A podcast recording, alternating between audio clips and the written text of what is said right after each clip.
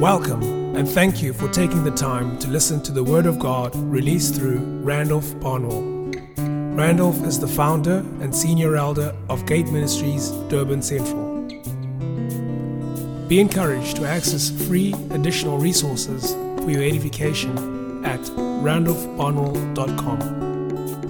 Great grace, peace, and mercy from Christ be multiplied to you as you listen to this teaching. Good evening and welcome. This is a studio recording of session seven, wherein we deal with the issue of grace being transmitted in and through the Word of God. The live recording of this session was somewhat damaged, so I've elected to share this particular studio recording of the same with you.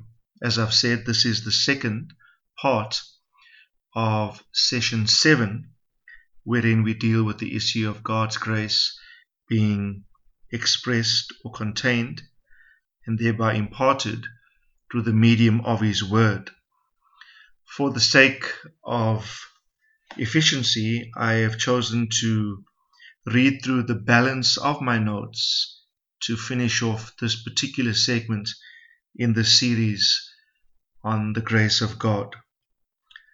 In our prior session, we clearly demonstrated that the grace of God is couched within His Word. So whenever His Word is declared in and through those whom He has positioned in your life to speak to you the word of the Lord, grace is meant to be imparted to you uh, in and through that process.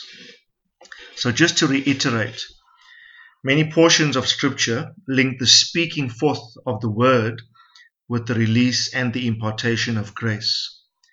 A classic uh, case in point would be Psalm forty-five, which is a messianic psalm. Uh, that is, it is prophetic of the Lord Jesus Christ. In verse two of Psalm forty-five, the psalmist declared prophetically of the Lord, "You are fairer than the sons of men. Grace is poured upon your lips. Therefore God has blessed you forever." Note the imperative, grace is poured upon your lips. Hence you are fairer than the sons of men. What makes any man fair or distinguished among men is his grace content. And this obviously is true of the Lord Jesus Christ. And it's true of any servant of Christ who functions as a carrier of grace, of, of, of grace, that he or she will be distinguished by the grace that they carry. But that grace is meant to be imparted to you, and by their declaration of words given to them by God, words on their lips carry grace. The Message Bible frames the same verse in the following terms: every word from your lips is sheer grace. And the N I V frames it as follows: your lips have been anointed with grace. The Hebrew phrase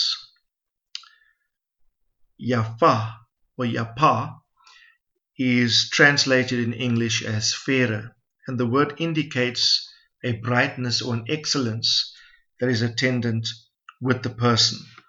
So Jesus here is described as fairer, and afterwards the text indicates that grace pours forth from His lips. Yapa, fairer, indicates excellence and splendor in both an ethical and moral sense.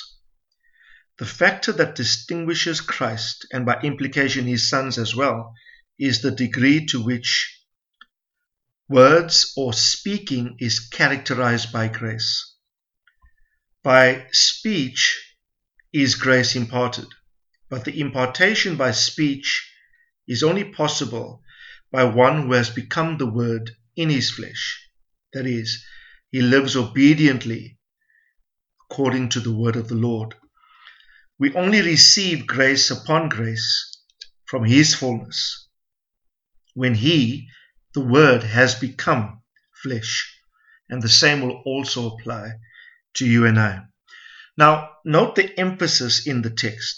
It says, grace is poured upon your lips. The lip is the part of the mouth which is used to frame, formulate, and sound out words. Specifically, the Word of God. Jesus is still speaking words of grace to us through His servants that He has positioned over us. They will, on His behalf, speak to us. Now, the following verses of Scripture confirm this. Matthew ten twenty says, for it is not you who speak, but the Spirit of your Father who speaks in you. Matthew ten forty says, he who receives you receives me, and he who receives me receives him who sent me. John thirteen verse twenty, truly, truly, I say to you, he who receives whoever I send receives me, and he who receives me receives him who sent me. In Luke ten sixteen, the one who listens to you listens to me. The one who rejects you rejects me. The one who rejects me rejects the one who has sent me. So the Lord is still speaking. He who is fairer with grace anointed lips, or lips full of grace, with grace dripping from the sound of his words, is still speaking in and through the ones he has sent to us to speak his word to us. To reject those ones would be to reject the source of grace himself, which is Christ. In Galatians four fourteen, Paul said to the, to the saints at Galatia, and that which was a trial to you in my bodily condition, you did not despise or loathe, but you received me as an angel of God, as Christ himself. So in receiving Paul, they received Christ himself.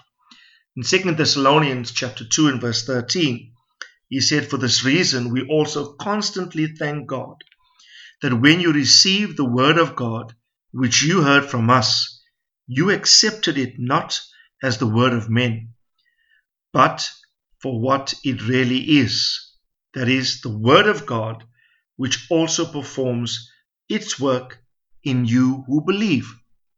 Now Paul is very emphatic here. He's stating that the word of God performs its work in us who believe, dependent upon how it's received.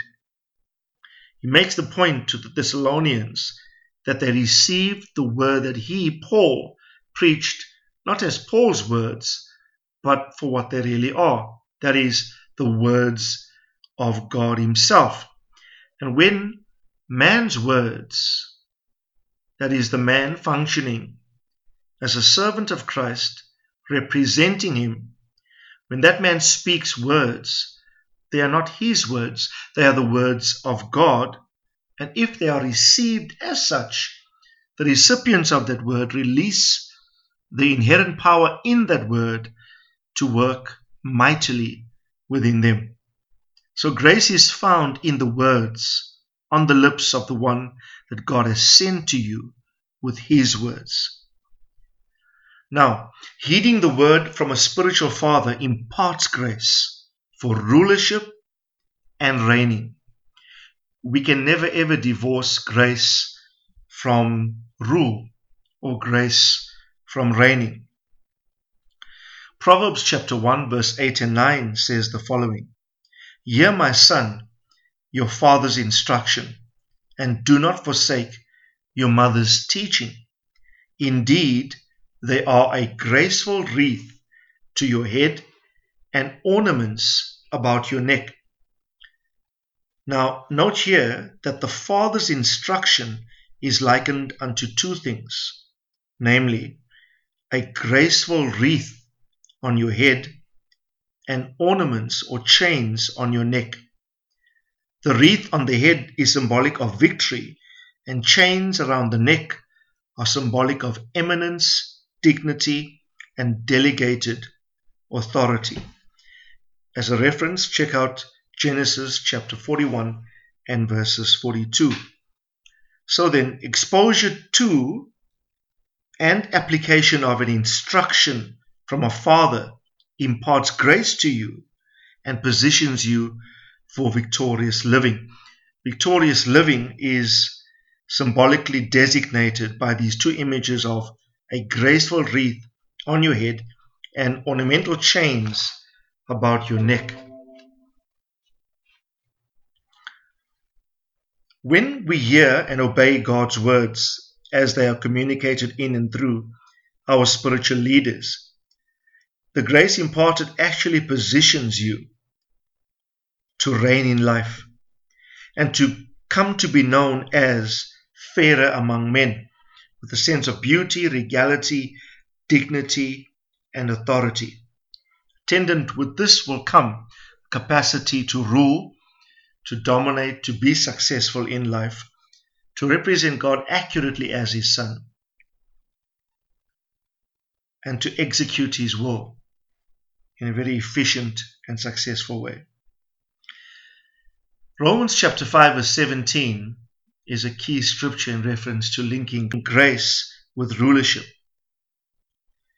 For by the transgression of one, it says, death reigned through one. Much more those who receive the abundance of grace and the gift of righteousness will reign in life through one, Jesus Christ. Now, the name Stephen means crowned, denoting rulership and honor. For he who wears a crown rules. So Stephen's name, meaning crowned, denotes rulership and honor. And the scriptures indicate in the New American Standard Bible that in Acts chapter six verse eight that Stephen was full of grace. Grace crowns you and will afford you rulership and dominion in life. So there's no contradiction between grace and rulership. Grace affords rulership, as Stephen, whose name means crowned, and therefore the implication of rulership. It said of him that he was full of grace. And I ask, I pray that as you listen to this broadcast, and as you yourself grow in the grace of God, that you too, your life will be characterized by rulership, by dominion, by overcoming, by a successful life. When we think of the image of a throne, a throne denotes the position from which a king issues forth decrees and expedites his purposes within his realm of influence. God's throne is described as a throne of grace.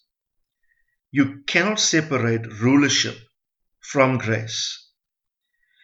Where grace is operative in the life, rulership and victory is granted to subjugate any principle or state that stands in contradiction to God's will. I want to emphasize that.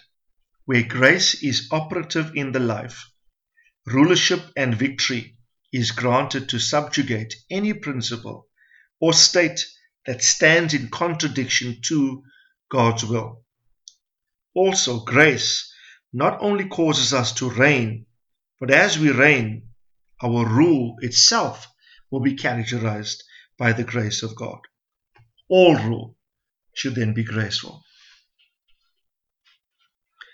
Now, gracious words flow from the one in and whom the word is fulfilled, and what is declared can be experienced by the hearers. Let's repeat that for emphasis. When gracious words flow from the one in whom the word is fulfilled, what is declared by that person speaking those words can be experienced by the hearers of those words. The impact of the Word of God, pregnant with grace, upon the hearers of those words will only be realized when the speaker of those words, him or herself, has become the embodiment of the word that they seek to proclaim. Now, in Luke chapter four, from verses seventeen to twenty-two, we hear the words, or the phrase rather, gracious words or words of grace. And I want to read the entirety of this passage. I would ask you to please listen with intent and penetrative insight. Luke four, from verse seventeen to twenty-two. And the book of the prophet Isaiah was handed to him, and he opened the book, and he found the place where it was written. Verse eighteen, the Spirit of the Lord is upon me, because he has anointed me to preach the gospel to the poor. He has sent me to proclaim the release to the captives, the recovery of sight to the blind, to set free those who are oppressed, to proclaim the favorable year of the Lord. Verse twenty, and he closed the book, and he gave it back to the attendant, and sat down. The eyes of all in the synagogue were fixed on him. And he began to say to them, today this scripture has been fulfilled in your hearing. No, not in your sight, in your hearing. And all were speaking well of him, and wondered at the gracious words, or words of grace, which were falling from his lips. And they were saying, is this not Joseph's son? Now, the reading of this portion in the book by Jesus released grace to the hearers. Jesus was reading a portion from the scroll of Isaiah to those gathered in the synagogue that day. Perhaps in times past, others have read the same passage with no impartation of grace. It is essential that the one, that is the spiritual father or spiritual leader, to whom you relate, the one that speaks forth the word of God to you, is sent from God. Jesus was sent from God, and he was full of grace, and he speaks words full of grace, which others recognize as graceful.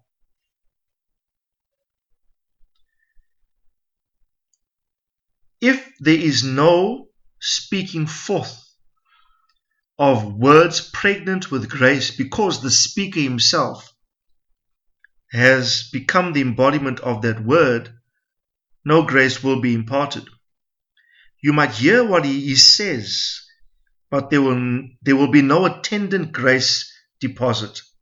Uh, there was a distinct difference in the words of Jesus, heard by people present at this meeting in the synagogue. They marveled and they wondered at the words of grace that they, that they heard. Note that Jesus read a passage within the context of a prophetic word over his life being fulfilled before their eyes. Grace is imparted through a true sent one, bearing the word to you, most powerfully when there is an apostolic anointing that is focused on incarnating that word, that is, actually bringing the word to pass in your life. Now also, it is essential for the spiritual father who is meant to impart grace to his spiritual sons to be living and obeying that word which he releases. Jesus said, today this scripture has been fulfilled in your hearing. He was, at that point in time, a living fulfillment of the word that he just released. And through this dynamic, grace was imparted.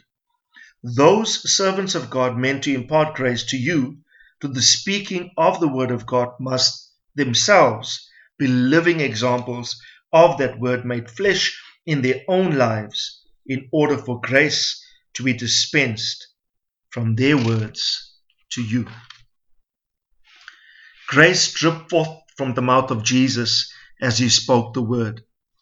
The grace imparted in the word he released would have manifested in specific results.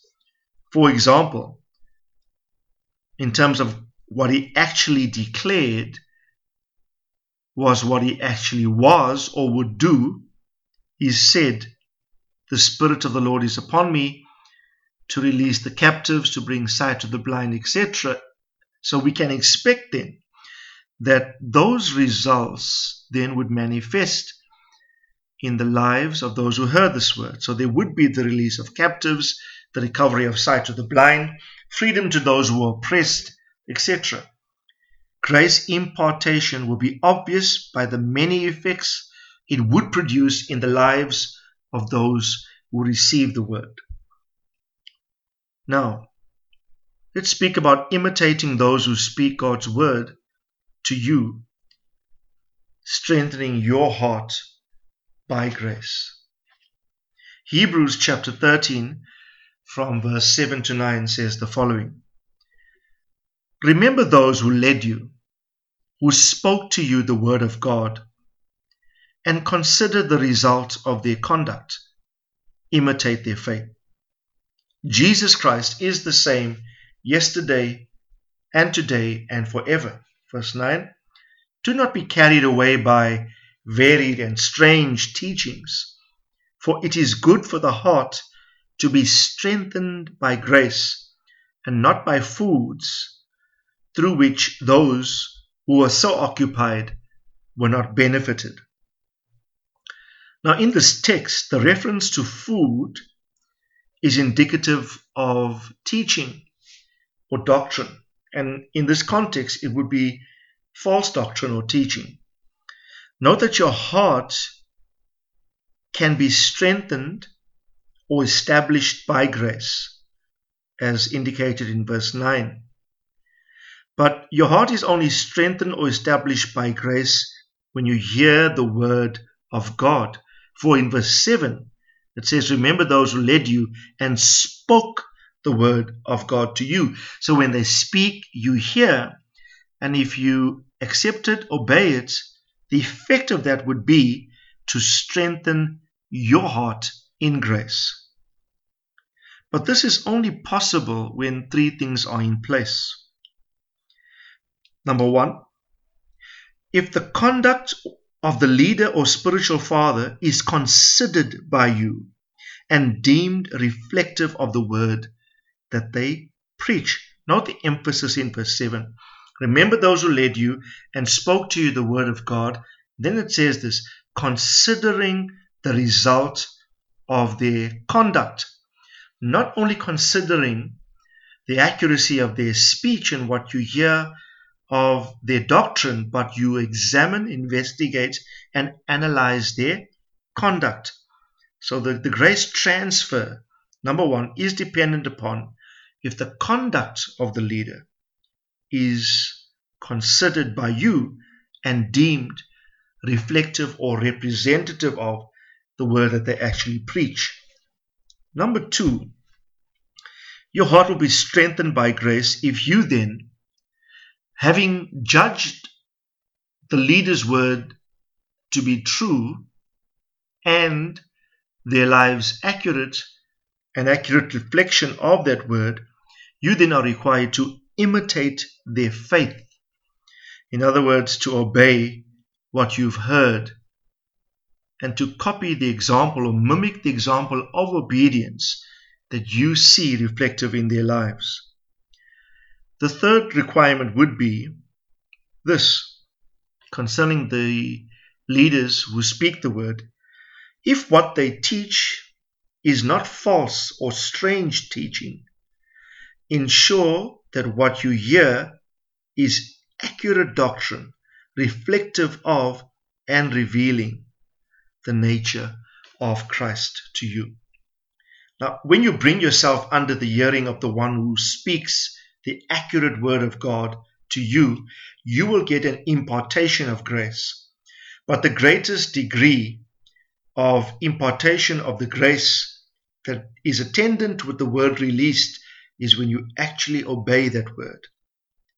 When the word becomes incarnate, as indicated by the phrase, imitate their faith. When you do that, grace, put that the maximum grace imparted reaches its heightened potential in you. Most certainly when you hear God's word, some grace is meted out, but in the act of obedience, I believe, is when the grace imparted is maximized or fully expressed in you to the degree where you can become strengthened by grace after having imitated their faith through obedience. This places a more serious responsibility on us all to adopt a more serious, noble, Berean attitude where we consistently and penetratively inquire into the word of the Lord to validate the accuracy of what we hear taught to us. I refer you to examine how the Bereans, the Jews at Berea, tested what Paul said and examined the accuracy thereof before they received it. Now, this is important because grace will only be imparted through accurate doctrine. Your heart will never be strengthened by false foods or false doctrines.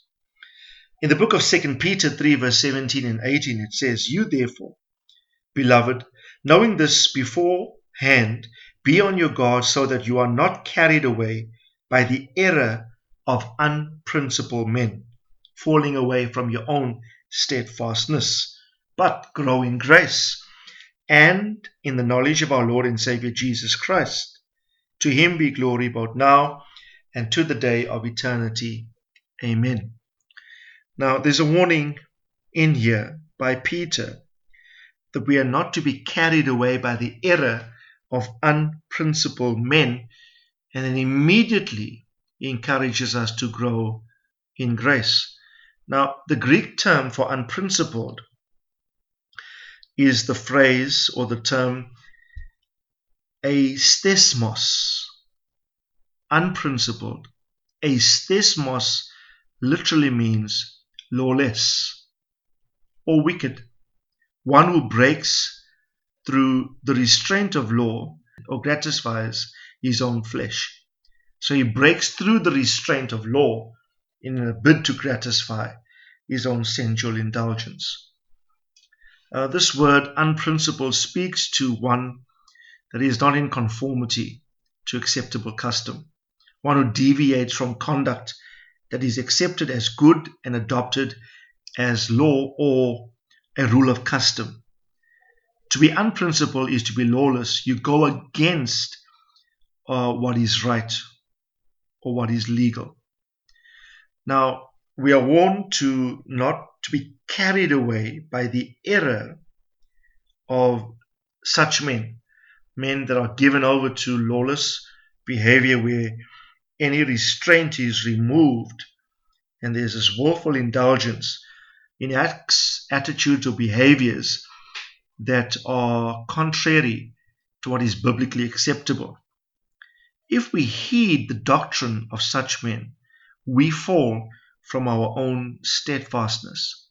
The Greek term for steadfastness is sterygmos, which literally means a firm condition or stability, specifically firmness or stability within the mind, where we are not unseated in terms of our thinking process, our soberness men, uh, mentally, our equilibrium, our sobriety, the manner in which we think. We're not tottered or unseated in terms of our firm grasp on, on, on, our, on our thought process or our thinking, Um, and testifying in the mind to things we know to be true. So it speaks to one that is not un- e- not easily persuaded away from what he knows to be right.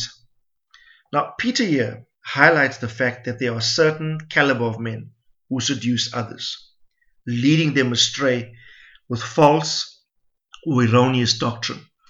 These men are further described as unprincipled, without law, who deliberately transgress known and well-established codes of acceptable behavior. They adopt a licentious pattern of behavior in which they are given to all kinds of lewd and perverse activity. The effect produced in those that are their victims is that the victim will fall from his own steadfastness. They become unstable and are no longer firmly rooted and consistent in their commitment to Christ and to truth. This instability also manifests in an absence of grace.